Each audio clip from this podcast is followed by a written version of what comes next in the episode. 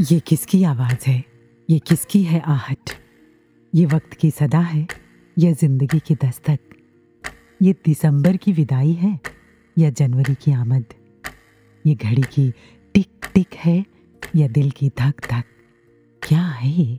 ये जिंदगी का आलाम है, वक्त का गीत है जो कह रहा है आ की बज़्म हक सजा ले हम, आ इबादत के गीत गा ले हम। जिंदगी क्या है, कोरा पन्ना है, एक रूहानी दास्तां बना ले हम। उफ, ये भागती दौड़ती जिंदगी, हजारों सपने, लाखों ख्वाहिशें, इस पर इबादत के गीत गाना कभी कभी कितना बेमायनी सा लगता है। और फिर फुर्सत किसे है?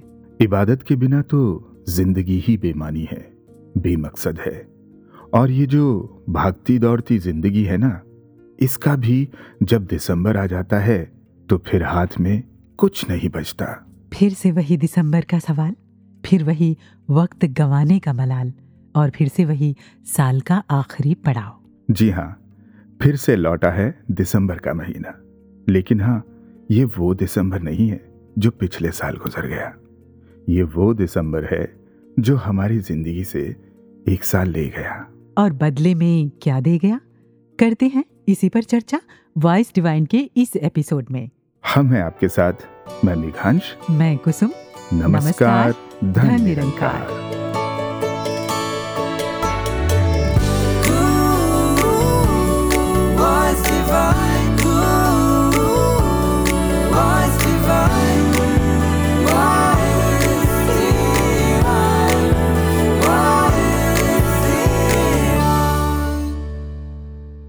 कुसुम जी, आपको याद है पिछले साल दिसंबर का महीना? बिल्कुल याद है। वो ठिठुरती सी सर्दी, कोहरे में लिपटा अंबर, वो वॉइस डिवाइन की रिकॉर्डिंग, ऐसा नहीं लगता कि जैसे अभी कल ही की बात हो। अच्छी तरह से याद है। और वो आपका रिमाइंडर सेट करना, और हम सभी ने, मतलब पूरी टीम ने साथ में पिक्चर्स भी तो ली थी, अभी भी मेरे पास सेव है। लेकिन उस दिसंबर की पिक्चर में और आज की पिक्चर में कितना कुछ बदल गया है ना। जैसे क्या? वो दिसंबर कुछ लिख गया है हमारे चेहरे पर, हमारी जिंदगी में। और हाँ, आज ये दिसंबर भी लिख रहा है, बस इसकी कलम नहीं दिख रही। ये कह रहा है कि उम्र बीती जा रही है। उम्र? वैसे मेघांश जी, आपकी उम्र क्या है? बस देख लो, दाढ़ी के बाल सफेद हो चुके हैं और बूढ़ा हो रहा हूँ। अच्छा, इतनी जिंदगी जी ली आपने? कहाँ कुसुम जी, इतनी या उतनी क्या, ऐसा लगता है अभी तो जीनी है। वैसे आपको अपनी बीती हुई जिंदगी के कितने दिन याद होंगे? आ, स्कूल गया, शादी हुई, बच्चे हो गए, और अब देखो ना, ऐसे ही कुछ और दिन जिनमें मैंने खुशी महसूस की, या फिर ऐसे दिन जो कुछ अपने साथ चैलेंज लेकर आए। यानी आपने अपनी जिंदगी के सिर्फ आठ या कुल दस दिन ही जिए हैं? आठ या दस? ये कैसे कह सकती हैं आप? वो ऐसे कि मैंने कहीं सुना था कि हमें अपनी बीती जिंदगी के जितने दिन याद होते हैं ना, सही मायने में हमने उन्हीं को जिया होता है, बाकी दिन तो बस कैलेंडर की तारीखें भर हैं। सही है। अब मैं आपकी उम्र तो नहीं पूछ सकता। पूछ सकते हैं।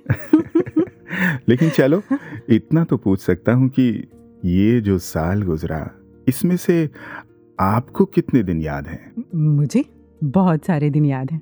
अच्छा, तो बताइए आपके लिए जनवरी में क्या खास रहा? जनवरी में? याद करने दीजिए। हाँ, याद आया। इस महीने हमने सभी को आने वाले साल के लिए बहुत सारी शुभकामनाएं दी ओली, और बहुत सारे सपने संजोए। और हाँ, इस महीने की सोलह तारीख को भक्ति पर्व समागम भी हमने वर्चुअल रूप में मनाया, और सद्गुरु से भक्ति का आशीर्वाद लेकर अपने नए साल की शुरुआत की। वैसे आपने क्या किया? आ, मैं इस महीने पैदा हुआ। अच्छा। जी, आपका बर्थडे था? जी हाँ, लोग मुझे मुबारकबाद दे रहे थे, तो मैंने सोचा क्या वास्तव में मेरा जन्म मुबारक है। तो इसे मुबारक बनाने के लिए क्या किया? तो मैंने फिर से एक रिमाइंडर सेट किया। आने वाले साल के लिए। और उस रिमाइंडर में लिखा पावन हरदेवानी का ये शब्द, जीवन एक हवा का झोंका,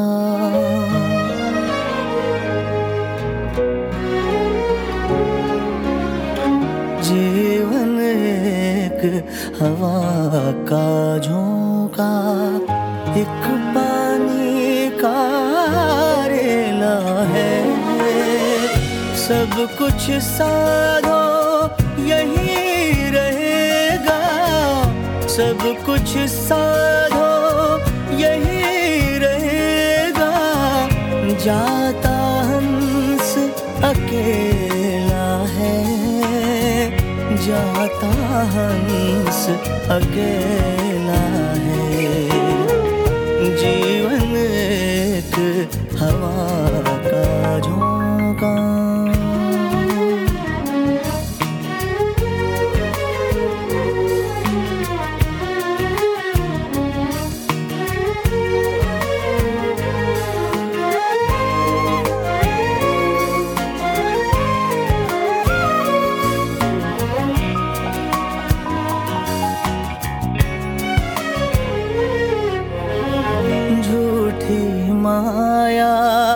नश्वर काया झूठी माया, नश्वर काया चार दिनों का मेला है, चार दिनों का मेला है, सदियों से ही चलता आया, सदियों से चला चली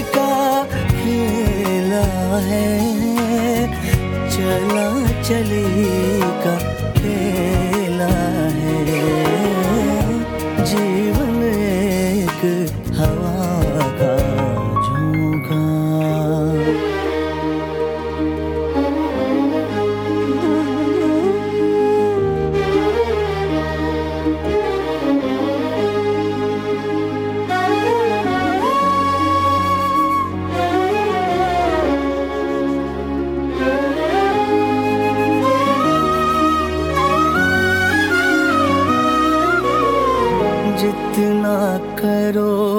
इकट्ठा चाहे जितना करो, इकट्ठा चाहे साथ न जाता धेला है, साथ न जाता धेला है, कुछ ना तेरा कुछ ना मेरा, कुछ ना तेरा कुछ ना मेरा, सारा जगत झमेला है, सारा जगत झमेला है, जीवन एक हवा का झोंका।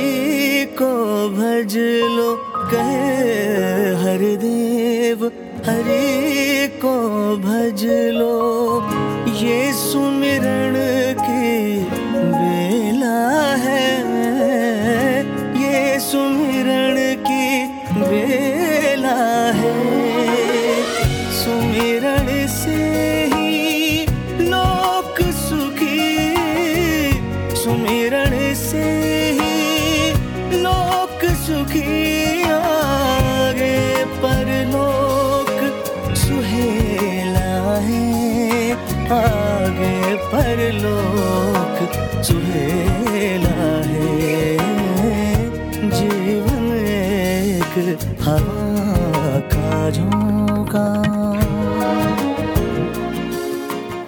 वास्तव में जीवन एक हवा का झोंका, एक पानी का रेला ही तो है। कभी भी ये दिसंबर और जनवरी के हिसाब से नहीं चलेगा। जहां ठहरना है वहां ठहर ही जाएगा। सच। किसी ने कहा है कि जिंदगी के आखिर में ये मायने नहीं रखता कि आपके जीवन में कितने साल थे, इन सालों में कितना जीवन जिया गया, बस यही मायने रखता है। जी हाँ, वो किसी फिल्म का फेमस डायलॉग भी तो है। कौन सा? बाबू मोशाय, जिंदगी लंबी नहीं बड़ी होनी चाहिए। वाह।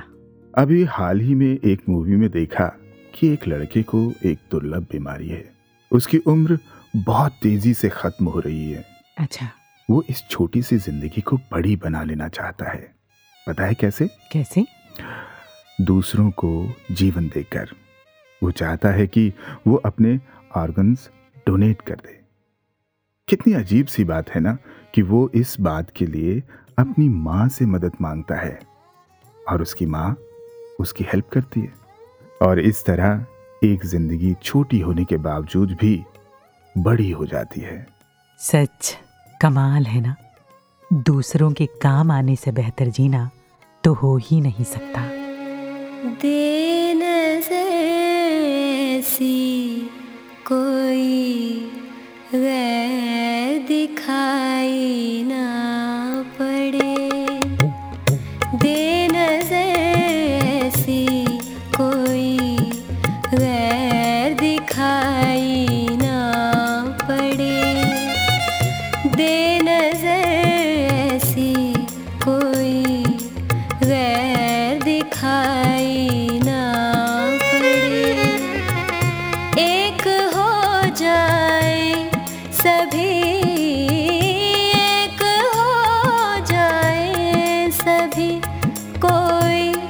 जुदाई ना पड़े, दे नजर ऐसी कोई वह दिखाई ना पड़े।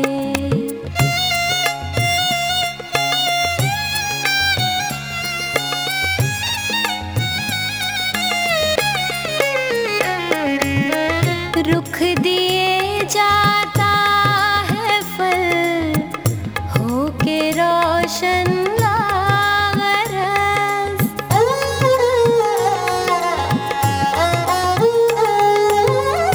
रुख दिए जाता है फल होके रोशन लागरस, उसके पल्ले में भले कोई भलाई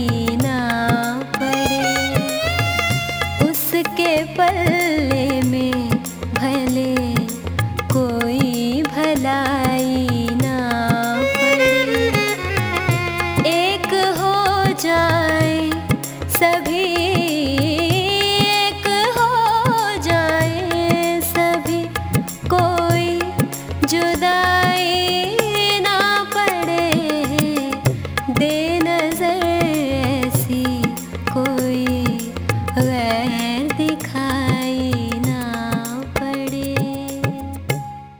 अच्छा मेघांश जी, आप बताइए आपको कौन से दिन याद हैं इस साल के? आ, मुझे याद है कि फरवरी के महीने में मौसम बदलने लगा। हुँ? कोरोना का कोहरा छटने लगा था। अच्छा। और मार्च का महीना आते आते ये कोहरा छट चुका था। पता है क्यों? क्यों? क्योंकि मार्च के महीने में हमारे प्यारे सतगुरु का जन्म दिवस था। वाह, कितना मुबारक दिन था वो। और ये वो दिन था जब लगभग तीन सालों के बाद हम सभी ने खुले रूप में सत्संग का आनंद लिया। ऐसा लगा कि जैसे वक्त ने एक नई गति से रफ्तार भर ली हो। सच। यकीनन सतगुरु की कृपा से उस समय ऐसा लगा कि जैसे हमें एक नई जिंदगी मिल गई हो। और फिर मेघांश जी, इस महीने के आखिर में मेरा एल एल बी का एग्जाम देने जाना हुआ। अच्छा।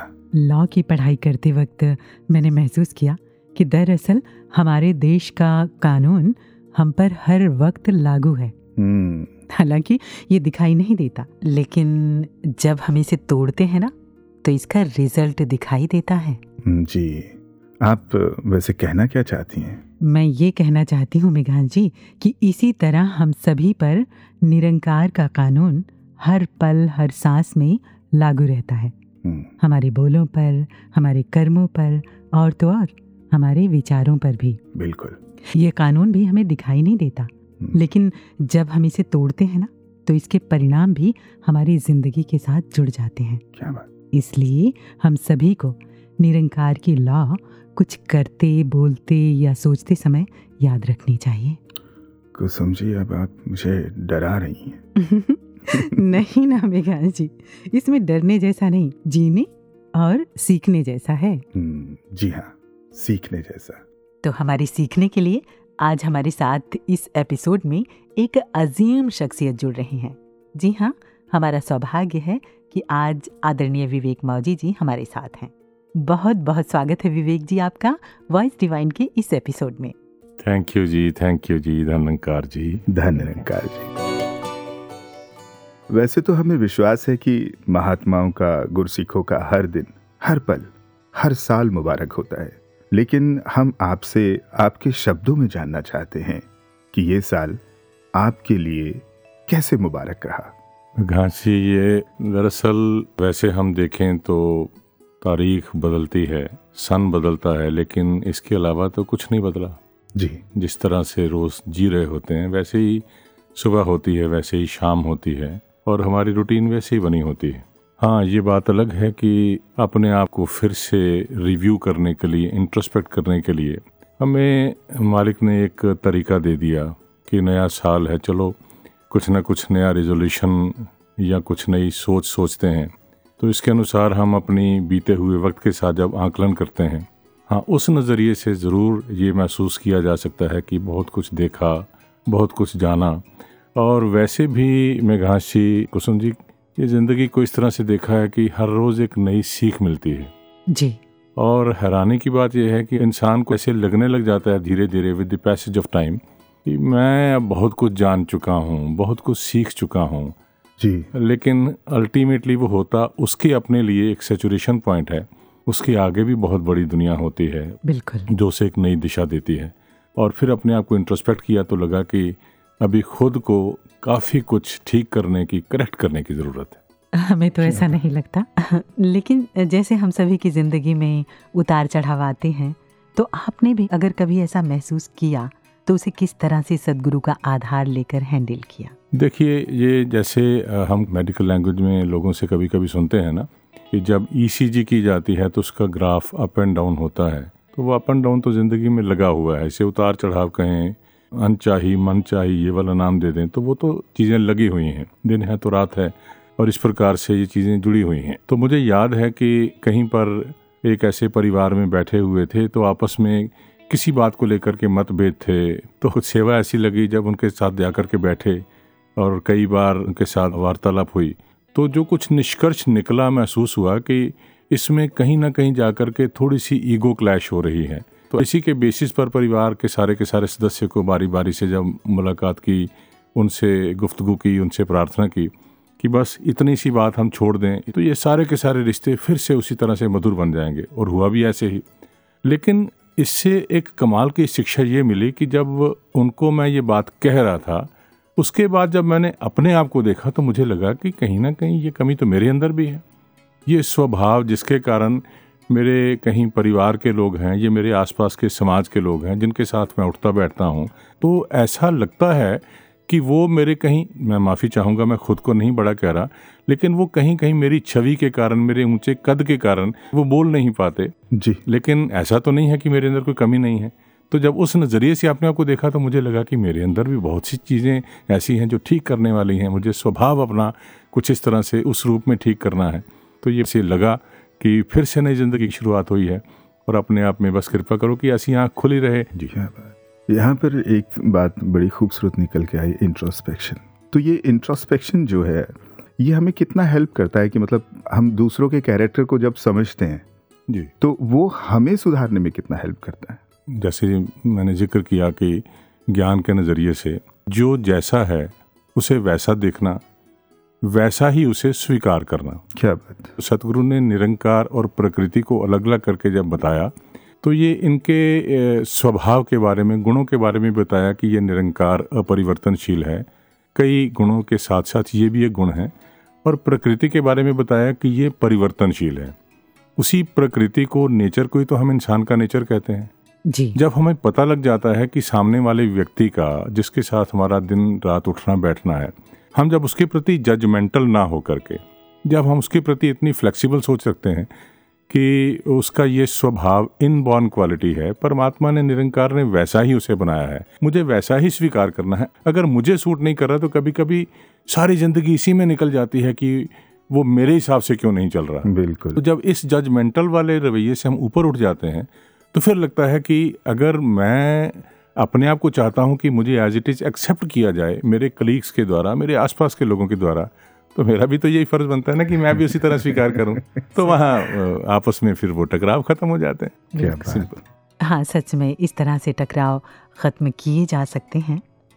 विवेक जी, एक सवाल आ रहा है मन में कि जैसे अभी ये जो साल गुजरा या गुजरे जो भी हालात हों, बीती जितनी भी बातें हों, वो आज के टाइम में हमारे लिए कितनी मायने रखती हैं और किस तरह से आने वाले साल में, आने वाले टाइम में सुधार की गुंजाइशें हैं। देखिए, मैं अपनी ज़िंदगी में, मैंने जैसे जिक्र किया ना कि with the passage of time हर रोज़ लगता है कि कोई नई शिक्षा, कोई नई चीज़ जैसे सामने आकर के खड़ी होकर के आपको शिक्षित कर रही हूँ। तो एक चीज़, जैसे एक नज़रिया, दृष्टिकोण एक कमाल का सतगुरु ने कृपा करके ध्यान में बख्शिश की। वो इस तरह से आया कि जब भी कभी कोई दुविधा वाला वक्त होता है कि अब क्या होगा, मतलब किसी भी तरह की दुविधा हो, किसी के लिए कोई मन के अंदर गलतफहमी हो, किसी के लिए मन के अंदर हेट्रेड हो, कोई ऐसी चीज़ हो जो एक नॉर्मल हमारे स्वभाव से कहीं बिल्कुल विपरीत हो, जिससे हमारी पीस ऑफ माइंड गड़बड़ हो रही होती है जी, तो उस वक्त ज्ञान इस रूप में बड़ी कमाल की देन देता है। मैं अपने आप को एक सोच देता हूँ कि what after two years, three years, five years. तो जब मैं अपने आप को इस घटना के कुछ साल के बाद इमेजिन करता हूँ तो मैं ये पाता हूँ कि वो पाँच साल पहले या चार साल पहले वो बात आई थी, मेरे दिमाग में फंसी हुई थी, मैं कितना अजीब सा मेरा बिहेवियर था कि मैं उसी द्वंद में फंस करके अपने उस वक्त को मैंने परेशान किया। तो जो पाँच साल के बाद, चार साल के बाद रिपेंट करूँगा, मैं अफसोस करूँगा कि क्या हुआ, तो मैं आज ही क्यों नहीं जाग जाता हूँ। और उसके लिए ज्ञान ये हमें दृष्टि देता है कि मैं शरीर नहीं हूँ। जब मैं शरीर नहीं हूँ, मैं हूँ परमात्मा की अंशात्मा के रूप में। और आज से दो जनरेशन पहले मुझे अपने दादाओं का याद नहीं, आज से एक दो जनरेशन के बाद मेरे जो आगे बच्चों के बच्चे होंगे, उनके आगे बच्चे होंगे, उन्हें याद नहीं रहेगी मेरी। वो यही रहेगा कि बस यही वक्त है मेरे पास जीने का। तो फिर इतनी परेशानी, इतनी हाय तौबा किसके लिए। तो वो बहुत एक अच्छी सी ऐसी शिक्षा मिल जाती, जैसे कुसुम जी आपने जिक्र किया। तो इस नज़रिए से आने वाले वक्त के लिए बिल्कुल निश्चिंत हो जाते हैं। जो होगा बहुत अच्छा होगा, क्योंकि जो हो रहा है ये बहुत अच्छा हो रहा है, चाहे मेरी मर्जी के अनुसार हो या नहीं। लेकिन इतना भरोसा है कि ये चूँकि निरंकार की मर्जी में हो रहा है, निरंकार की मर्जी में होगा, तो इससे बेस्ट आपके लिए कुछ हो नहीं सकता। वाह, क्या बात है, बहुत सुंदर। ऐसा दिल नहीं कर रहा मेघांश जी कि बस विवेक जी को हम सुनते ही जाएं। ये तो हमेशा करते हैं जी, हमेशा करते हैं। आपकी ज़्यादा नवाजी है बस। लेकिन हम सभी जानते हैं कि आपका समय, आपका टाइम बहुत कीमती है। तो विवेक जी, आप अपना कीमती समय निकाल कर वॉइस डिवाइन में आई और हमारे सुनने वालों से, हमसे इतनी बेशकीमती बातें साझा की। आपका बहुत बहुत शुक्रिया। बहुत शुक्रिया, थैंक यू जी, शुक्रिया जी, धन्यवाद जी। जिंदगी दे मालिका, जिंदगी ए तेरे नाल, तेरे बाजों जिंदगी बेसुरी बेताल। जिंदगी दे मालिका, जिंदगी ए तेरे नाल, तेरे बाजों जिंदगी बेसुरी बेताल। जिंदगी दे मालिका। जी हाँ, निसंदेह जिंदगी के मालिक से जुड़कर ही जिंदगी खुशहाल और आबाद हो सकती है, वरना तो न गोई सिकंदर ना है कब्रेदारा, मिटे नामियों के निशां कैसे कैसे। क्या बात, बहुत सुंदर। और वो शेर भी तो है, उठ गई हैं सामने से कैसी कैसी सूरतें, रोइए किसके लिए, किस किस का मातम कीजिए। वाह, कहीं ये भी किसी ने लिखा कि शमशान की राख देखकर मन में ये ख्याल आया कि सिर्फ राख होने के लिए इंसान जिंदगी भर दूसरे से कितना जलता है। मैं कभी कभी सोचता हूँ कुसुम जी, क्या कि काश ऐसी कोई टेक्निक होती जिससे भविष्य में जाकर इंसान को ये दिखा दिया जाए कि ये देखो तुम्हारी जिंदगी का अंत। तो क्या ये देखकर भी इंसान अपनी जिंदगी सुधार सकता है? क्या बात कही आपने। पता है, मैंने ऐसी ही एक सच्ची कहानी पढ़ी। अच्छा। एक सज्जन ने एक दिन अपना नाम न्यूज़पेपर की उस लिस्ट में देखा जिसमें उन लोगों के फोटोज थे और उनके नाम जिनकी मौत हो चुकी थी। ओह। किसी ने गलती से ऐसा कर दिया था। अब वो जो सज्जन थे वो डर गए और अपने दिमाग पर जोर देने लगे कि वो वास्तव में जिंदा भी हैं या सच में मर गए। ऐसा सोचते सोचते वो बेहोश हो गए। जब उन्हें होश आया और उन्होंने पाया कि वो जिंदा हैं, तो फिर उन्होंने सोचा अब देखते हैं कि लोग उनकी मौत की खबर सुनकर उनके बारे में क्या राय रखते हैं। उन्होंने पढ़ा कि आगे लिखा था डायनामाइट किंग इज डेड, मतलब मौत के सौदागर की मौत। वो दरअसल डायनामाइट के आविष्कारक अल्फ्रेड नोबेल थे। उन्हें ये पढ़कर धक्का सा लगा और उन्होंने अपने आप से ये सवाल किया कि क्या मैं मौत के सौदागर के रूप में याद किया जाऊंगा? नहीं। और बस उन्होंने उसी दिन से ये तय किया कि वो अब प्रेम और शांति के रास्ते पर चलेंगे। काश कि हम भी जीते जी ये तय कर पाए कि बाद में मुझे किस रूप में याद किया जाएगा, और ये ज्यादा मुश्किल भी नहीं है। जी कुसुम जी, वो जो हम अपने लिए सोचते हैं ना, हम वही बन जाते हैं। हमारी सोच, हमारे विचार और हमारी सीख ही हमें दिशा देती है। सच में।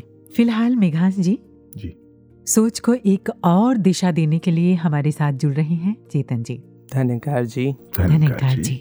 चेतन जी, जैसे कि नया साल आ ही गया है और अक्सर नए साल के वक्त हम लोग कोई ना कोई रेजोल्यूशन लेते हैं जी। और जाहिर सी बात है कि आपने भी कोई ना कोई रेजोल्यूशन लिया ही होगा। बिल्कुल, हर साल बहुत सारे रेजोल्यूशंस लेता था जी, और उनको कोशिश भी करता था पूरे करने की, पर कहीं ना कहीं वो कमी रह जाती थी, पूरा नहीं हो पाता था। अच्छा। तो पिछले साल भी रेजोल्यूशन लिया क्योंकि मुझे किताबें पढ़ने का बहुत शौक था, तो मैंने सोचा कि इस साल भी मैं कुछ किताबें ज़रूर पढ़ूंगा। लेकिन जैसे ही साल शुरू हुआ तो वो किसी वजह से पूरा नहीं हो पाया। लेकिन जब बीच के साल में ही हुआ ऐसा कि मैंने सोचा कि मैं नए साल का ही इंतज़ार क्यों करूं कोई रेजोल्यूशन शुरू करने के लिए, क्यों ना अभी से ही शुरू कर दूं इस चीज़ को। वो कौन सा महीना था? वो मार्च का महीना था। अच्छा। तो मार्च के महीने में मैंने फिर सोचा कि क्यों ना कुछ किताबें ऑर्डर की जाएं। तो मैंने कुछ मोटिवेशनल बुक्स ऑर्डर की और उनको पढ़ना शुरू किया, और मैं खुद हैरान हो गया ये देखकर कि मैंने एक महीने में कम से कम चार से पाँच किताबें ख़त्म कर दी। वाह, बहुत बढ़िया। और इस चीज़ का एक बेनिफिट ये भी हुआ कि मेरे कलीग्स भी मुझे देखते थे बुक्स पढ़ते हुए, और इवन मेरे फ्लैटमेट्स भी देखते थे, तो उन्हें भी देखकर अच्छा लगा। और वो कहते कि तू इतनी बुक्स पढ़ लेता है, तो हमें भी बता कि कैसे बुक्स पढ़ी जाती हैं, क्योंकि हम बिल्कुल नहीं पढ़ सकते। अच्छा, उनको भी असर हो गया। हाँ जी। तो छोटी सी बुक दी उनको और उन्होंने उसे दो तीन महीने में जाके उनको ख़त्म किया, तो वो कहते कि बड़ा अच्छा लगा पढ़कर।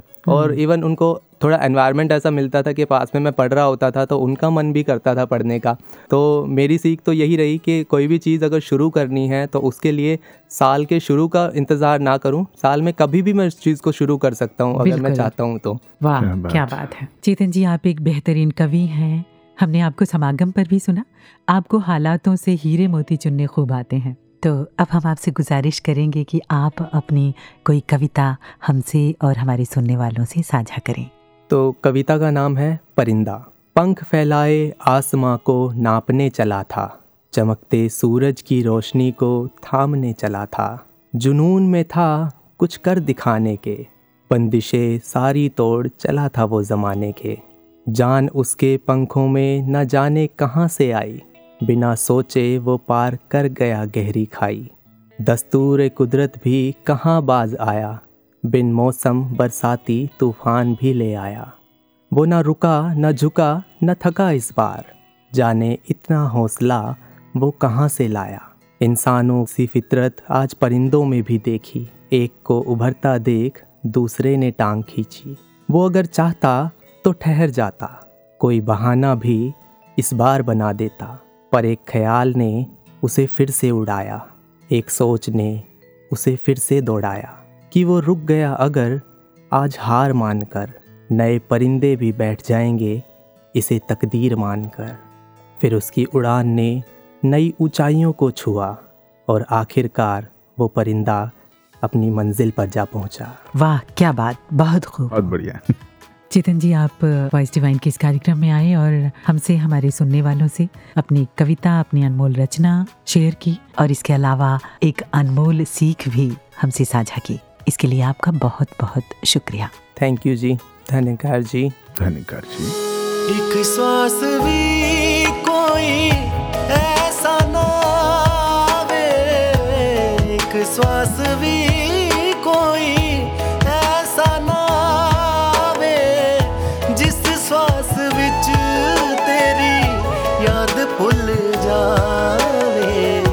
तेरी याद है ता, तेरी याद है ता, जिंदगी भी है खुशहाल।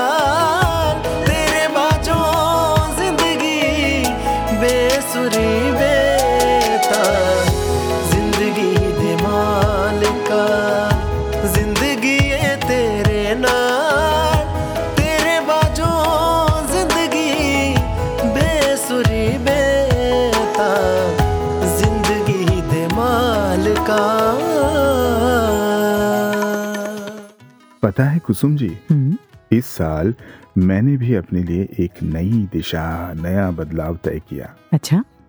मैंने अपनी नौ साल की स्कूल की जॉब छोड़ दी। ओह, नौ साल की जॉब, वो क्यों? ऑफ कोर्स, बदलाव के लिए। तो किसी ने शायद आप ही के लिए वो पंक्तियाँ लिखी हैं। कौन सी? तस्कीन ना हो जिसमें वो राज बदल डालो, जो राज न रख पाए हम राज बदल डालो, पुरसोज दिलों को जो मुस्कान ना दे पाए, सुरही ना मिले जिसमें वो साज बदल डालो। बहुत सुंदर। ऐ दोस्त करो हिम्मत, कुछ दूर सवेरा है, अगर चाहते हो मंजिल तो परवाज बदल डालो। वाह, और यही किया मैंने। ठीक ही किया। दिन, महीने, साल बदलने के साथ साथ जिंदगी भी बदलती ही रहनी चाहिए। मैंने महसूस किया कि हम बहुत सारी बेवजह की परतें ओढ़े रहते हैं जी। मुश्किलें हो रही होती हैं लेकिन हम बदलना ही नहीं चाहते। हालांकि बदलाव इतना आसान नहीं होता, बहुत मुश्किलें होती हैं जी। लेकिन वो कहते हैं ना कि जब तक आप अपने कंफर्ट जोन से बाहर नहीं निकलते, आप अपने जीवन को कभी नहीं बदल पाते। तो फिर आप बदल पाए? हाँ, फैसला मुश्किल था पर सपनों को भी तो जीना था जी। आपको पता है ना कि मैं एक कलाकार हूँ जी। लेकिन कुछ कारणों से मैंने स्कूल में टीचर की जॉब की, लेकिन मेरे भीतर का कलाकार मुझे कचोटता रहा। ओह।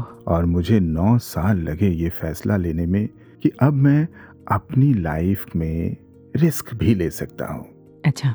और मैंने लिया। हाँ, अभी भी मुश्किलें हैं लेकिन अब समय के साथ मेरा कॉन्फिडेंस वापस आ रहा है और मैं धीरे धीरे वही हो रहा हूँ जो मैं होना चाहता हूँ, एक कलाकार। वाह, सच में जिंदगी सिर्फ उतनी ही नहीं है या वही नहीं है जो हम अपने लिए एक बार में तय कर लेते हैं जी। हजारों संभावनाएं हैं अगर हम तलाशना चाहें तो। और रही मुश्किलों की बात, तो वो तो आती ही है। अब जैसे एक बीज को ले लो, उसके बदल कर पौधा बनने की शुरुआत होती है तो तकलीफ तो होती है ना जी। बहुत तकलीफ होती है, मिटाना पड़ता है खुद को। तो पहले उसकी खोल टूटती है, मिटता है, लेकिन फिर जो उसका अस्तित्व बदल कर आता है वो पेड़ बनता है, उसमें फल लगते हैं, फिर वही उसकी सार्थकता होती है। हाँ, सच। तो जब भी आप बेहतर दिशा में हो और आपको कष्ट हो रहा हो तो मान लीजिए कि किसी नई चीज का जन्म हो रहा है आपकी जिंदगी में। यही तो बदलाव का नियम है जी। हाँ, और फिर इसके लिए भी अपने सदगुरु का शुक्राना करें क्योंकि हम नहीं जानते कि हमारे लिए क्या अच्छा है।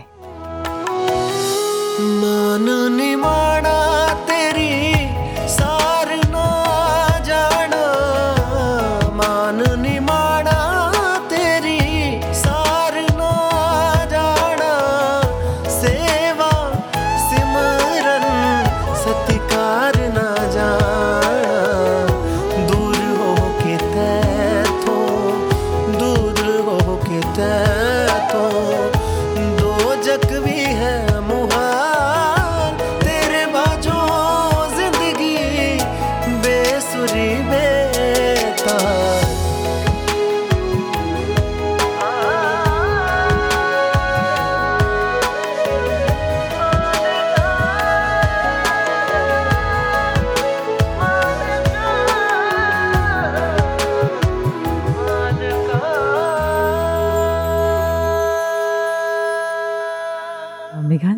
जी। इस साल मुझे मेरी एक दोस्त के गांव में जाने का मौका मिला। गांव? जी हाँ, वहाँ एक बुजुर्ग माता से मुलाकात हुई और उनसे उनके पुराने अनुभव सुनने का मौका मिला। अच्छा। उन्होंने बताया कि किस तरह से वो जो पुराने लोग थे वो अपने से जुड़ी हर एक चीज का धन्यवाद किया करते थे। रोटियां बेलती महिलाएं आखिरी रोटी बन जाने के बाद बेलन को माथे से लगाती थी। अगर झाड़ू पर भूल से पैर लग जाए तो उसे माथे से लगाकर माफी मांगा करती थी। अच्छा। हाँ, जिंदगी के काम आने वाली हर छोटी बड़ी चीज के प्रति उनकी श्रद्धा थी। कुसुम जी, लेकिन इसका मतलब ये हरगिज नहीं कि बस चीजों में ही उलझ कर रह जाएं। बिल्कुल। इसका मतलब तो बस इतना कि हर काम आने वाली चीज के और लोगों के प्रति आभार के साथ साथ इस निरंकार का भी धन्यवाद जिसने ये सब कुछ बनाया है। और मेरा मानना है कुसुम जी कि पुराने दिनों से अच्छी चीजें लेकर समय के साथ बदल भी जाना चाहिए। जी बिल्कुल, बदल जाना चाहिए। लेकिन फिर क्या हुआ ना मेघान जी, जी जब हम रात में साथ बैठे उन माता जी के साथ, तो मैंने महसूस किया कि उनके पैरों में दर्द हो रहा है। जी। मैंने उनसे कहा, लाओ दादी मैं आपके पैर दबा दूं। तो पता है क्या बोली? क्या बोली वो? वो बोली, अरे नहीं बिटिया, हमरे पैर छू के हमका नर्क में ना भेजो। हमरे यहाँ बिटिया से पैर नहीं छुआते। मैंने कहा, दादी बिटिया भी तो घर की सदस्य है ना, बिल्कुल फर्क क्यों कर रही हो? तो वो बोली, काहे ना करी, यह रिवाज है हमरे यहाँ। बिटिया पूरी जिंदगी गुजर गई मानते मानते, अब तुम हमका ना सिखाओ। कमाल है। और सुनो क्या हुआ कि एक दिन मैंने देखा कि वो एक दिन सुबह सुबह कोई चार बजे के करीब कुएं से पानी भरने गई हैं। अच्छा। ठंड का मौसम है, अंधेरा है। मैंने कहा, दादी ये क्या कर रही हो, कुएं से पानी भर रही हो क्यों? तो पता है उन्होंने क्या जवाब दिया? क्या बोली वो? उन्होंने कहा, बिटिया ये तो हमारी सास भी करत रही। तो हमने कहा, दादी सास करती रही होंगी तब जब नल नहीं रहा होगा, अब नल हो गया है तो कुएं से पानी भरने की जरूरत क्या है? तो इसी तरह हम देखते हैं मेघान जी कि लोग लकीर के फकीर बने हुए चीज़ों को ढो रहे हैं, बदलना ही नहीं चाहते। अब जैसे आजकल सोशल मीडिया पर वो एक फ़ोटो देखते हैं ना हम जी, कि एक खुली जगह में एक खाली मैदान है और वहाँ पर एक गेट बना हुआ है, खाली गेट। खाली गेट के सामने लोगों की लंबी लाइन लगी हुई है। कमाल की पिक आज के हालातों को बताती हुई कि हम कहाँ खड़े हैं। हम अपने दाएँ बाएँ देखना ही नहीं चाहते, अपने दिमाग का अपनी अक्ल का इस्तेमाल ही नहीं करना चाहते। शायद ऐसा इसलिए कर रहे हैं क्योंकि वो फला ऐसा कर रहा है, वो फला ऐसा कर रहा है। कमाल है। इसलिए हम भी ऐसा कर रहे हैं, है ना? लेकिन हमेशा एक बेहतर बदलाव की गुंजाइश रखना चाहिए। जिंदगी कई रास्तों से होकर गुजरती है, कई बार सिर्फ वही सही नहीं होता जिसे हम सही मान लेते हैं। सच में। और मेघान जी, जी मैंने ये भी महसूस किया कि उम्र बढ़ने के साथ साथ हमारी ज़िंदगी को पिछले दिनों से और बेहतर होते जाना चाहिए। जी। वो कहते भी हैं ना कि अगर हम बदलते नहीं हैं तो हम बढ़ते नहीं हैं, अगर हम बढ़ते नहीं हैं तो वास्तव में हम जीते नहीं हैं। और मुझे लगता है कि उम्र के साथ साथ और धैर्य, विनम्रता और हमारे स्वभाव को और मीठा होते चले जाना चाहिए। जी। जैसे वो पेड़ों पे लगा फल होता है, पहले कसैला, फिर खट्टा और फिर मीठा और मीठा। अरे हाँ, मैंने गांव के बागों में आम के फलों को देखा, या फिर किसी भी फल को ले लीजिए जी, अगर वो फल पककर मीठे नहीं हुए और वो वैसे के वैसे ही रहे तो धीरे धीरे वो फल सूखने लगते हैं और वहीं लटके रहते हैं और फिर उनका रंग काला पड़ जाता है और फिर किसी दिन किसी एक हवा के झोंके के साथ वो ज़मीन पर गिर जाते हैं और किसी के काम नहीं आते। ये कुदरत का नियम है कि समय के साथ और बेहतर और परिपक्व होते जाना चाहिए। सच में। तभी वास्तव में बुजुर्गी और जिंदगी सफल है। वाकई, वरना तो देखा ये भी जाता है कि बुजुर्गी आ गई लेकिन समझ वही बच्चों वाली। जी, वो फारसी में कहावत है ना, तवंगरी बदलस्त ना बमाल, बुजुर्गी बअकलस्त ना बसाल। क्या बात! यानी धनी होना धन पर नहीं, हृदय पर निर्भर करता है। जी, बड़प्पन उम्र की अवस्था नहीं, बुद्धि की समझ पर निर्भर करता है। ये बात समय पर समझ आ जाए तो अच्छा, वरना उम्र तो गुजर जाएगी और हम समय के साथ ना बदले तो उसी फल की तरह वहीं के वहीं रह जाएंगे। तो चलिए इसी बदलाव की गुंजाइश को लेकर आगे बढ़ते हैं और अब विशाल पोरिया जी जो न्यूयॉर्क यूएसए से हैं, उनसे सुनते हैं कि उन्होंने अपनी जिंदगी में क्या बदलाव किया। निरंकार जी, इनकी कृपा से एक्सपीरियंस तो होते ही रहते हैं, पर एक जो एक्सपीरियंस था जो मेरे लिए लाइफ चेंजिंग था, अच्छा, वो ये था कि जब मैं यूएस पहुंचा तो मेरे एक दोस्त बने जो महात्मा ही हैं और उनसे प्यार इतना हुआ कि जब हम संगत में जाते, कोई मुझे उनके नाम से बुलाता तो उनको मेरे नाम से, और हमारी अपीयरेंस भी एक जैसे ही थी। अच्छा, दोनों के दिखने। उनका नाम क्या है? उनका नाम है विवेक जी। अच्छा, हाँ जी। और जब Vivek ji is very good in studies और अब वो जॉब भी कर रहे हैं, तो विवेक जी ने जब डिग्री ली, एक ग्रुप में जब उनकी फ़ोटो शेयर की गई कि महात्मा ने डिग्री ले ली है, अच्छा, और सब उनको कंग्रेचुलेशंस कर रहे थे, and Vivek ji was my best friend and he is my best friend. तो कहीं ना कहीं वो आपके नाम से और आप उनके नाम से बुलाए जाते थे, तो एक ख़ास जुड़ाव हो गया होगा, है ना? जी बिल्कुल जी। और जैसे ही उनकी फ़ोटो शेयर की गई, उनको कंग्रेचुलेशंस दे रहे थे, सब बेस्ट विशेस दे रहे थे, और I was not so good in studies, तो एकदम दिल में आया कि जेलसी मेरे को हो गई कि अच्छा, विवेक ने तो अब डिग्री ले ली है, मेरे को तो सब पूछेंगे अब तू क्या कर रहा है, क्या चल रहा है। तो उसमें कुसुम जी, मेरे को जब उनसे जेलसी हुई, गुरु का अपने शिष्य से इतना प्यार होता है कि इन्होंने जैसे उसी वक्त मेरी बाँह पकड़ ली हो कि ये क्या है। और मेरे बड़े भाई ने मेरे को एक लिंक शेयर किया जिसमें विवेक शोक जी के विचार, और उन विचारों में जो लाइन पहली ही थी वो ये थी कि क्या करनी है प्यार की बातें, छोड़ो सब बेकार की बातें, मुझको जीत सा सुख देती हैं इसकी उसकी हार की बातें। तो जब ये विवेक शोक जी के विचार सुने तो एकदम दिल में ये भाव आए कि अच्छा, गुरसिक के बारे में ऐसा सोच रहे हो और जो कि मेरा बेस्ट फ्रेंड है उसके बारे में ऐसा सोच रहे हो। तब निरंकार से माफ़ी मांगी और इनसे अरदास की कि कभी दिल में ऐसा भाव ना आए जेलसी का और नफरत का। और वो दिन है और आज का दिन है कि किसी के लिए भी दिल में ये नफरत के भाव, ये जेलसी, इनकी कृपा से अब दिल में नहीं है, अब सिर्फ प्यार ही प्यार है। और जैसे वो कहा भी गया है कि तेरी होकर सब दुनिया भी मेरी हो गई, अब अपनी चीज़ को नुकसान भला कोई कैसे पहुंचाए। और यही अरदास गुरु से, निरंकार से, कि ये प्यार जीवन में बना रहे और इसी को हम आगे बांटते हुए जीवन को बिताते रहें। वाह, क्या बात क्या है बात है ना। जब ये प्यार और सहजता जिंदगी में आ जाती है तो जिंदगी कितनी खूबसूरत बन जाती है। बिल्कुल, सलाम करते हैं हम विशाल जी आपको, आपके इस भाव को, आपके इस बदलाव को। बात गुरमत की अगर हो, ध्यान से उसको सुनो,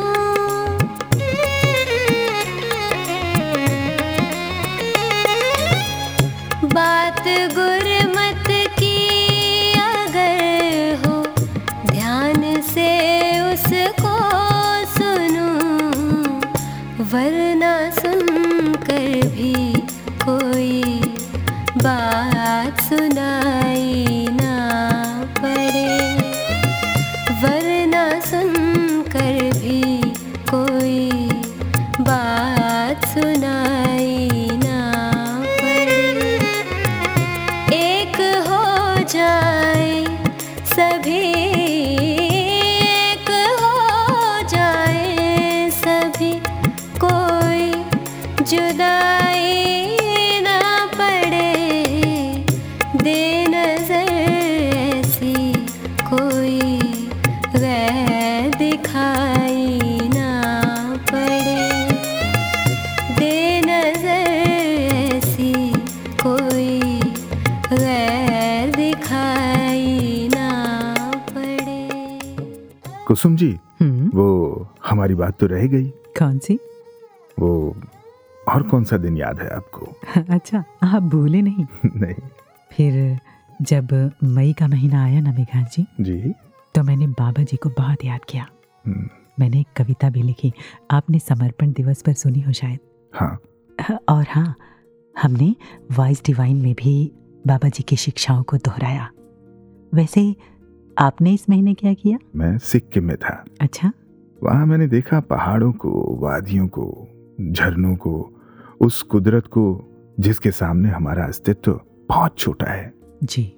इसके अलावा भी कुसुम जी, मैंने एक अजीब सी चीज महसूस की कि आजकल जैसे हम किसी भी चीज को अपनी आंखों से देखना या महसूस करना ही नहीं चाहते। अच्छा। या तो लोग खड़े होकर अलग अलग पोजेस में फोटो खिंचवा रहे हैं या फिर खुद की सेल्फी ले रहे हैं। इतनी सुंदर निरंकार की रचना सामने है जिसे देखने के लिए सैकड़ों हजारों मीलों का सफर तय करते हैं, बस इसलिए कि इसे जीने की बजाय कैमरे में कैद कर सके। कमाल है, हैरत होती है ये देखकर। एक बार यूं ही मैंने किसी से कहा कि वो देखो कितना सुंदर पहाड़, कितना सुंदर झरना है, तो झट से मोबाइल निकाला और कैमरे में कैद करने लगे। मैंने कहा अरे भाई देख तो लो, तो उन्होंने पता है क्या जवाब दिया? क्या? घर जाकर आराम से देख लेते। कमाल है ना कुसुम जी, अगर फोटो ही देखना था तो घर बैठकर फोटो देख लेते, इतनी दूर आने की क्या जरूरत थी। मैंने भी महसूस किया जब मैं लेंस डाउन गई थी। अच्छा। मैं, सविता जी, रश्मि जी, साक्षी और टीम के और भी लोग। अच्छा, वहाँ आपने भी बहुत सारी पिक्चर्स ली होंगी।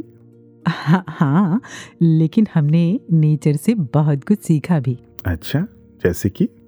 हमने जाना कि नेचर के बीच निरंकार की महसूसियत कुछ ज़्यादा ही होती है। और? और मैंने वहाँ देखा नन्हे नन्हे पौधों को, ऊंचे ऊंचे पेड़ों को, और ऐसे भी पेड़ पौधों को देखा जिन्हें शायद कभी भी किसी ने गौर से नहीं देखा होगा। hmm.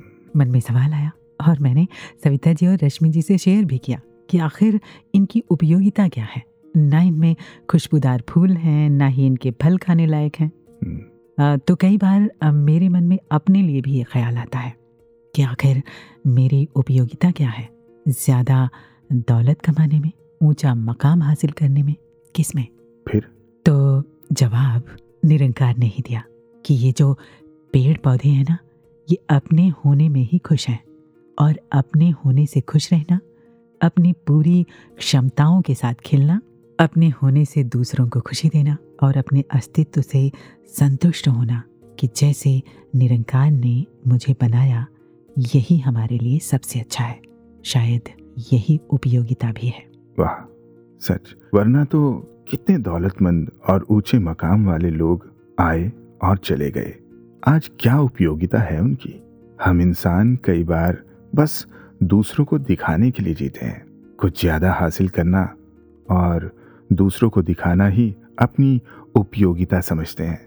अच्छा घर, अच्छी गाड़ी, अच्छा रहन सहन, यहाँ तक कि कहीं घूमने जाना भी, सब कुछ दूसरों को दिखाने के लिए कि हम खुश हैं। और फिर इसी दिखावे में जिंदगी कब जीना भूल जाते हैं पता ही नहीं चलता। कुसुम जी, फिलहाल जीना सिखाने के लिए हमारे रंगमंच के कलाकार तैयार हैं, तो आइए सुनते हैं रंगमंच से।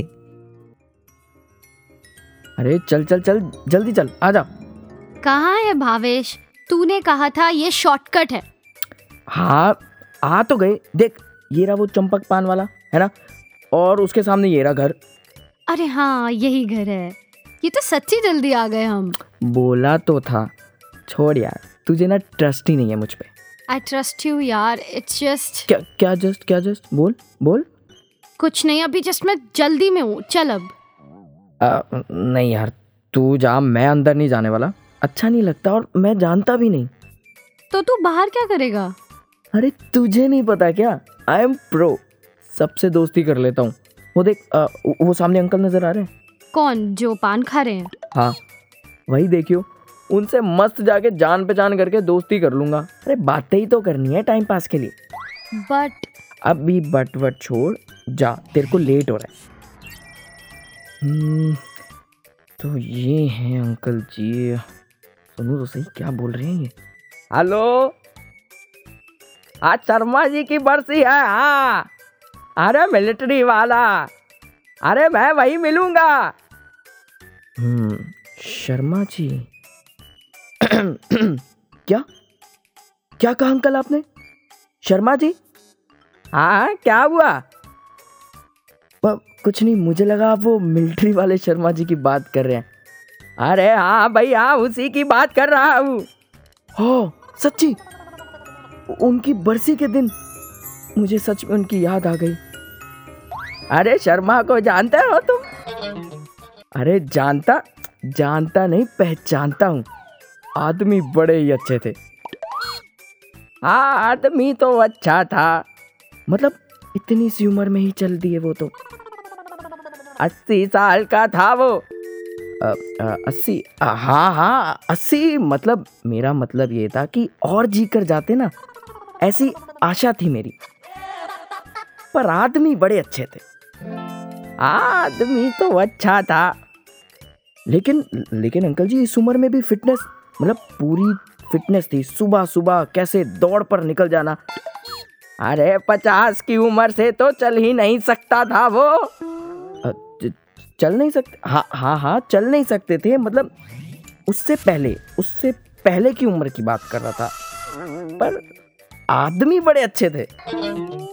हाँ, आदमी तो अच्छा था। रसगुल्ले?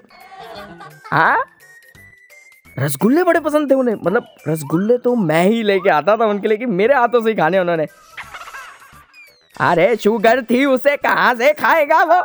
शुगर थी? Sugar sugar free uncle, sugar free रसगुल्ले लाता था मैं। आपके यहाँ नहीं मिलते?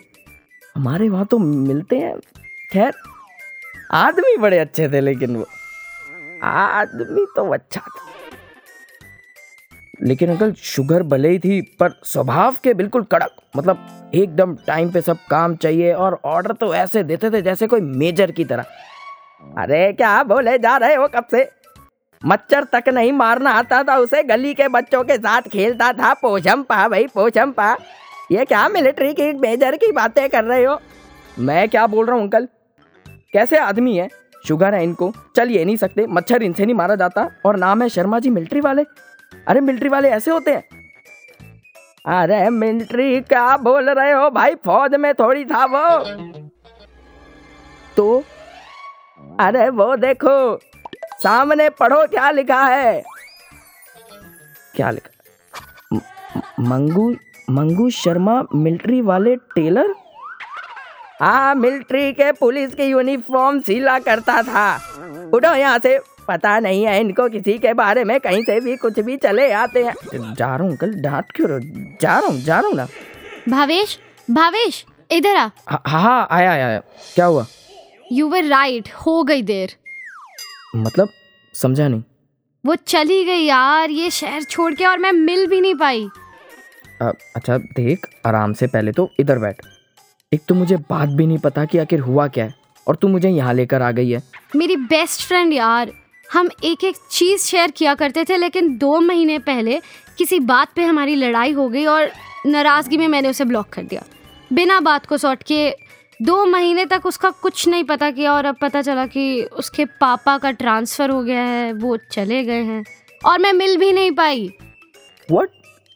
और उसने कॉल नहीं की? कोई करी होगी, पर मैंने उसे हर जगह से ब्लॉक कर दिया था ना। हम्म, ओके शांत पहले तो। मैंने सोचा था न्यू ईयर साथ मनाएंगे, और अब ऐसे एंड होगा। कैसे जाऊँ इस न्यू ईयर में?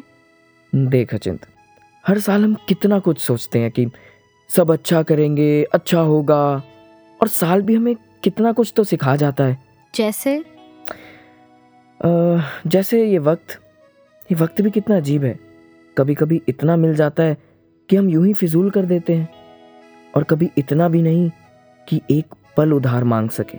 Right right. आज एक पल भी नहीं मिल सकता दोस्त से मिलने के लिए। तो क्यों बैठे हो तंग दिली में दोस्त? छोड़ा ना ये नाराजगियाँ। पता है, मेरा मानना तो ये है कि इंसान है तो ये रिश्ते हैं, ये पल हैं, ये दोस्ती है, या फिर कोई भी नाम दे दो। अगर वो इंसान ही ना रहे तो क्या ये सब रहेंगे? नहीं ना। तो क्यों हम पल बर्बाद कर देते हैं यूं ही? कुछ जरूरी है इस तंग दिली से तो वो खुद ये जिंदगी है। हम्म, अब रियलाइज हो रहा है कि इतना तो कुछ था ही नहीं जो मैंने अपने दोस्त की खबर तक नहीं ली। देख, पुराना साल तो जा रहा है पर नए साल के लिए एक नई सीख भी तो देकर जा रहा है कि मित्र प्यारे, समझो इशारे, जिंदगी थोड़ी और पल बहुत सारे, तो उन पलों को जीना सीखो और नाराजगियों में खोना नहीं। Hmm, and that will be my resolution for now. अच्छा, बट अभी क्या करूं? क्या करना है? नाराजगी को अनब्लॉक करो, मेरा मतलब दोस्त को अनब्लॉक करो ना, कॉल या मैसेज कर उसे जल्दी से और अच्छे से उससे बात कर। मैडम, हाँ यही करती हूँ, और वर्चुअली सही, न्यू ईयर तो जरूर उसी के साथ मनाऊंगी। हम्म, अरे सुनो, ये कौन है अब? अरे मेरे दोस्त, वो नया दोस्त बताया था ना कि मैं नए दोस्त बना लेता हूँ। अरे बेटे, वो शर्मा ना मेरा दोस्त था। जी जी अंकल, सॉरी, मैं नहीं मैं आपके पास नहीं आ रहा। अरे ऐसा करो, आ जाया करो, कभी कभी उसकी बातें कर लेंगे। अरे हाँ अंकल, मैं तो मैं तो आपको देखो बोल रहा था ना कि वो आदमी बड़े अच्छे थे।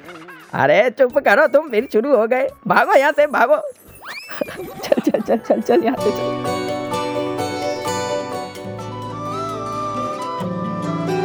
अल्लाह मेरे मौला, तेरे नाल मौज बहारा, तेरे नाल मौज बहारा। अल्लाह मेरे मौला, तेरे नाल मौज बहारा, तेरे नाल मौज बहारा। जीवन मेरे दिया शहनशाह, जीवन मेरे दिया शहनशाह, तेरे हाथ मुहारा। अल्लाह मेरे मौला, तेरे नाल मौज बहारा, तेरे नाल मौज बहारा। कुसुम जी, सितंबर में क्या किया? कुछ तो खास है सितंबर में। अच्छा, नहीं मेघांश जी, कुछ खास नहीं। सितंबर में इस साल के नौ महीने गुजर चुके थे। जिंदगी बहुत तेज भाग रही थी। मैंने उस समय कुछ लाइनें लिखी अपने बर्थडे पर। यही समझ लो। अच्छा, क्या लिखा? मत भाग इतनी तेज जिंदगी, कुछ ख्वाहिशें पीछे छूट रही हैं, अरमानों की लड़ियां टूट रही हैं, अभी जीवन का रस पिया कहाँ, अभी तुझको मैंने जिया कहाँ, अभी रिश्तों के कर्ज उतार रही हूँ, जीने की राह संवार रही हूँ, अभी तो इस पर चलना है, मन कुसुम को खिलना है, अभी तो सब कुछ है बाकी, मत भाग इतनी तेज जिंदगी। क्या बात, वाह। वास्तव में कितनी भी जिंदगी जी लें, महसूस तो यही होता है कि अभी जिया कहाँ, अभी तो बहुत कुछ बाकी है। जी हाँ, लेकिन जब हमारी जिंदगी को एक मायने मिल जाता है ना, तो ऐसा नहीं लगता। और हमें एक खूबसूरत मायने सितंबर में तब मिला जब सितंबर में पचहत्तरवें समागम की सेवाओं का उद्घाटन हुआ। सेवाओं का सिलसिला शुरू हुआ, समागम की तैयारी शुरू हुई, और फिर आया अक्टूबर का महीना जी, और दिवाली के मौके पर हमें सतगुरु से एक खास सौगात मिली। कौन सी? भूल गई? नहीं, लेकिन आप याद दिलाइए। परम पूज्य रमित जी हमें निरंकारी राजपिता जी के रूप में मिले और मुख्य आसन का नजारा एकदम बदल गया। ऐसा लगा कि इस दिवाली पर जैसे चार चांद लग गए हों, है ना? जी। एक बार तके आते तकदीर रह गई, कुछ ना बोली, चुप ही रह गई, रस रसना विच कोल वे ओ मेरे दिला दिया मेरमा, दिला दिया मेरमा, रख चरना दे कोल वे ओ मेरे दिला दिया मेरमा, मिठड़े लगन तेरे बोल वे ओ मेरे दिला दिया मेरमा, दिला दिया मेरमा। कुसुम जी, और फिर नवंबर में तो कमाल ही हो गया। जी, हमने समागम का कितना आनंद उठाया, उसका जिक्र तो सविता जी और पंकज जी से हमने पिछले एपिसोड में सुना। पता है, इसके अलावा भी मैंने समागम में और भी बहुत कुछ महसूस किया। अच्छा, क्या महसूस किया? मैं बहुत सारे वॉइस डिवाइन के लिसनर्स से भी मिली। क्या बात, फिर तो बहुत अच्छा लगा होगा। हम्म, जाहिर सी बात है। अच्छा इस बात का लगा कि बहुत से महापुरुष वॉइस डिवाइन सुन रहे हैं और तारीफें भी कर रहे हैं। अरे वाह, अपने मुंह से अपनी ही तारीफ। नहीं नहीं, अपने मुंह से नहीं, चलिए उन्हीं के मुंह से सुनते हैं जो सुनते हैं वॉइस डिवाइन। सबसे पहले सुनते हैं आदरणीय वेद कालरा जी को, जो हैं दिल्ली से। निरंकार जी, वॉइस डिवाइन के लिए तो मैं केवल इतना ही कहूँगा कि वॉइस डिवाइन एक सफलता की कुंजी है, एक ऐसा प्लेटफॉर्म है जिसमें कि हमारी नित्य प्रति की डे टू डे लाइफ में जो कुछ भी घटित होता है उसे किस तरह से हमें परिस्थितियों के साथ तालमेल बिठाना है, कैसे उस जीवन को जिया जाए। एक ही एपिसोड में हमें अलग अलग सेगमेंट्स में अलग अलग तरीके से जीवन जीने का एक सुंदर तरीका बताया जाता है। सतगुरु माता जी के चरणों में यही अरदास करूँगा कि हे सच्चे पातशाह, इस वॉइस डिवाइन टीम को लंबी लंबी उम्र देना, सुंदर सुंदर स्वास्थ्य देना, कि इसी तरह से ये हमें और सुंदर से सुंदर वॉइस डिवाइन के एपिसोड प्रदान करते रहें। और एक लाइन कि कुछ भी सुनो मुबारक है, लेकिन पहले वॉइस डिवाइन सुनो। निरंकार जी।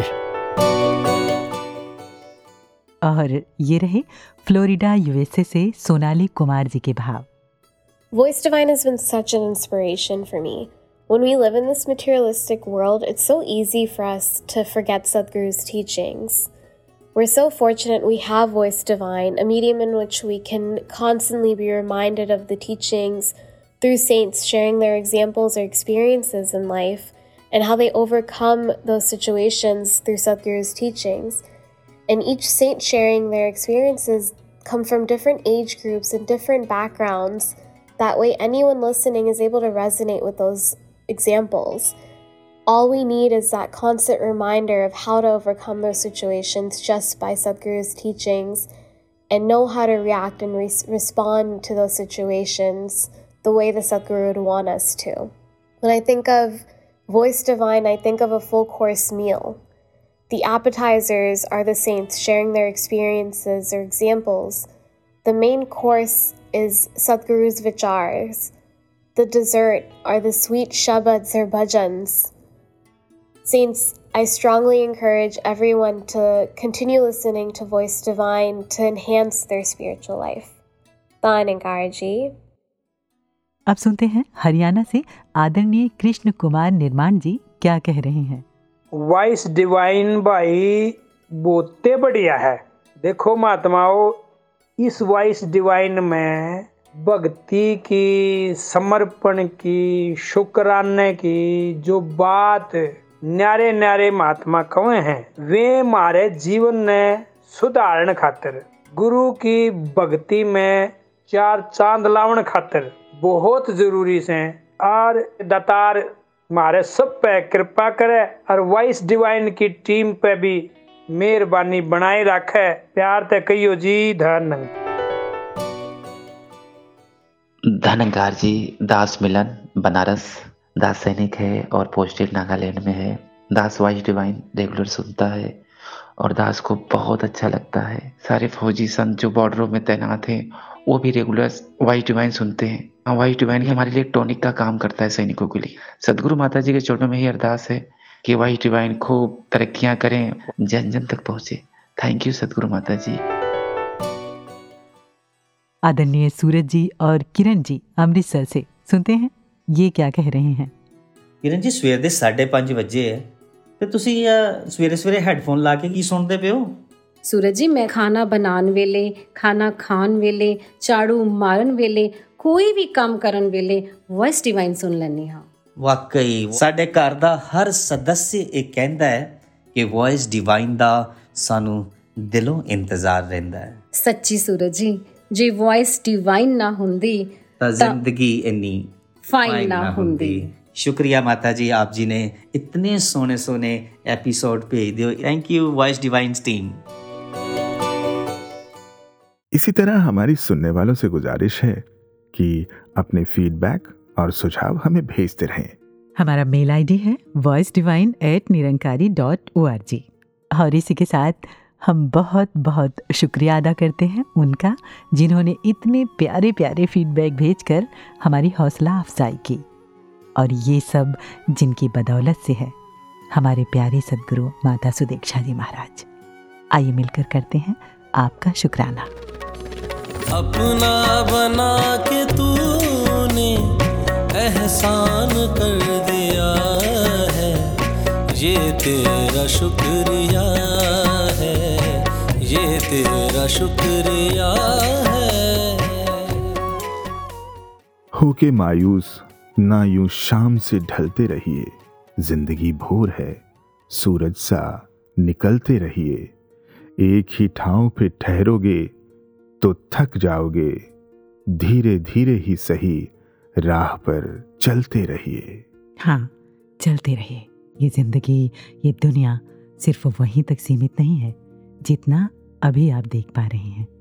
मुझे याद आता है मेघांश जी जी मुझे पिछले महीने प्रगति मैदान में चल रहे एक इंटरनेशनल ट्रेड फेयर में ऑल इंडिया रेडियो की तरफ से शामिल होने का मौका मिला। अच्छा। वहाँ मुझे रेडियो के लिए लाइव इंटरव्यू करना था। उसी दौरान मैं घूमती भी रही जी। अलग अलग स्टॉल्स पर बहुत सारे खूबसूरत चीजें सजी हुई थी।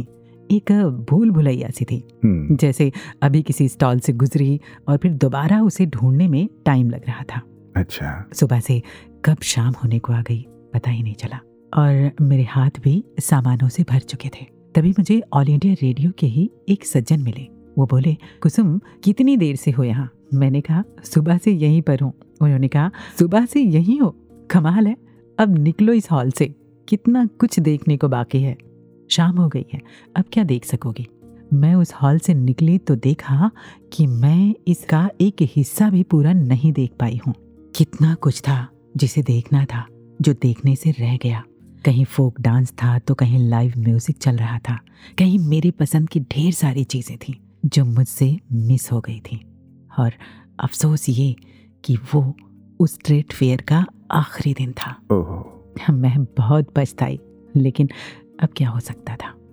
ऐसा ही तो होता है कुसुम जी जी इस दुनिया के मेले में जिंदगी भर हम बेकार की बातों में उलझे रहते हैं और बेकार की बेवजह की चीजें बटोरते रहते हैं। आखिर में यूं ही जिंदगी की शाम हो जाती है और पता चलता है कि खाली हाथ ही रह गए। जी हाँ मेघांश जी, जी आज मुझे भी ये दिसंबर उसी मेले की शाम की तरह लग रहा है कि इस साल भी कितना कुछ करना था जो नहीं कर पाई। लेकिन हाँ, अभी शायद जिंदगी दूसरा मौका दे रही है अगले साल के रूप में, जिसे हमें जीना है और बेकार बेवजह की चीजें ना बटोर कर बस वही संभालना है जो हमारे लिए बेहतर और उपयोगी हो। और बार बार हमें कोई चेताए ये जरूरी तो नहीं, हर जनवरी का दिसंबर आए ये जरूरी तो नहीं। कुसुम जी, और ये दिसंबर भी कितना अजीब है ना, एक तराजू लिए हमारे मन की दहलीज पर बैठ जाता है। सच कहता है, एक पलड़े पर अपने आने वाले साल के सपने रखो और दूसरे पर बीते साल क्या किया इसका लेखा जोखा। हाँ। मैंने देखा कि सपनों का पलड़ा ही हमेशा भारी रहा और कर्मों या एक्शंस का कहें तो हमेशा हल्का पड़ जाता है। और ये दिसंबर फिर हम पर हंसता है और चला जाता है, हर बार उन रेजोल्यूशंस के साथ छोड़कर जो एक्शंस के बिना महज शब्द ही बनकर रह जाते हैं। शायद देखा है मैंने, हर बच्चे की आंखों में खुशी होती है, मुट्ठी में आने वाली जिंदगी के हसीन सपने होते हैं और हर बुजुर्ग एक हारी हुई सैनिक की तरह मिलता है। मतलब साफ है कि जिंदगी जीने में कहीं ना कहीं चूक हुई है। काश कि अब ये चूक हमसे ना हो, वरना अंत में उसी गीत की लाइन ही याद रह जाएगी। कौन से गीत की? जब तक मैंने समझा जीवन क्या है, जीवन बीत गया। सच में फिर कहाँ लौट कर आता है जीवन जो बीत जाता है। अभी यही इस लम्हे में इसे जी भर के जी लें हम। ये जाता हुआ दिसंबर हमें यही सिखाता है। तो जीवन को अब समझना नहीं, जीना है, खुश रहना है और खुशियाँ बांटनी है। यही तो हमें सिखा रहे हैं हमारे प्यारे सतगुरु माता सुदीक्षा जी महाराज। जी हाँ, हमें अपने सतगुरु की बातें माननी है और जिंदगी को जीनी है। तो अब मेघांश जी, जी वो सुनो, वही घड़ी की टिक टिक एक बार फिर से हमें सुनाई देने लगी है जी, जो इशारा कर रही है कि अब विदा लेने का समय हो चला है। हमारे सुनने वालों को नव वर्ष की हार्दिक हार्दिक शुभकामनाएं। और इन्हीं शुभकामनाओं के साथ सद्गुरु संदेश से जुड़ते हुए दीजिए इजाजत कुसुम और मेघांश को। नमस्कार, धन निरंकार।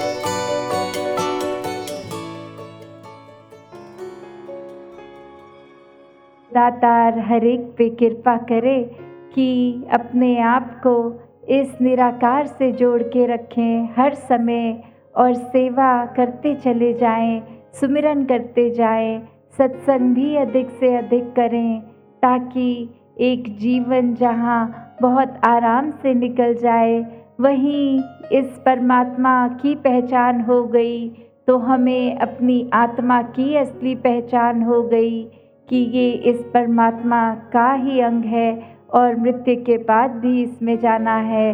फिर भटकन नहीं होती, मोक्ष ही होता है मृत्यु होने पर। तो हर एक ने अपने जीवन को हमेशा भक्तमती के अनुसार जीना है, भक्तों वाला जीवन जीना है, जिसमें कोई छल कपट नहीं, कोई दिखावा नहीं। जो अंदर दिल में प्यार है वही प्यार हर एक को देना है। इस परमात्मा से सिर्फ और सिर्फ प्यार करना है। तो इसी तरह हर एक से पूरे संसार में एक प्यार बनकर, एक दिल में प्यार रखकर प्यार देते जाना है।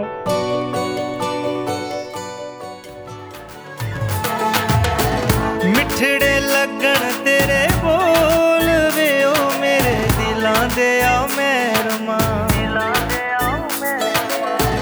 रख चरना दे खोल वे ओ मेरे दिला दे आओ मेरमा। रब जाने मैनू होया की वे तेरे बिना मेरा लगदा ना जीवे, की मैं करा कुछ बोल वे ओ मेरे दिला दे आओ मेरमा, रख चरना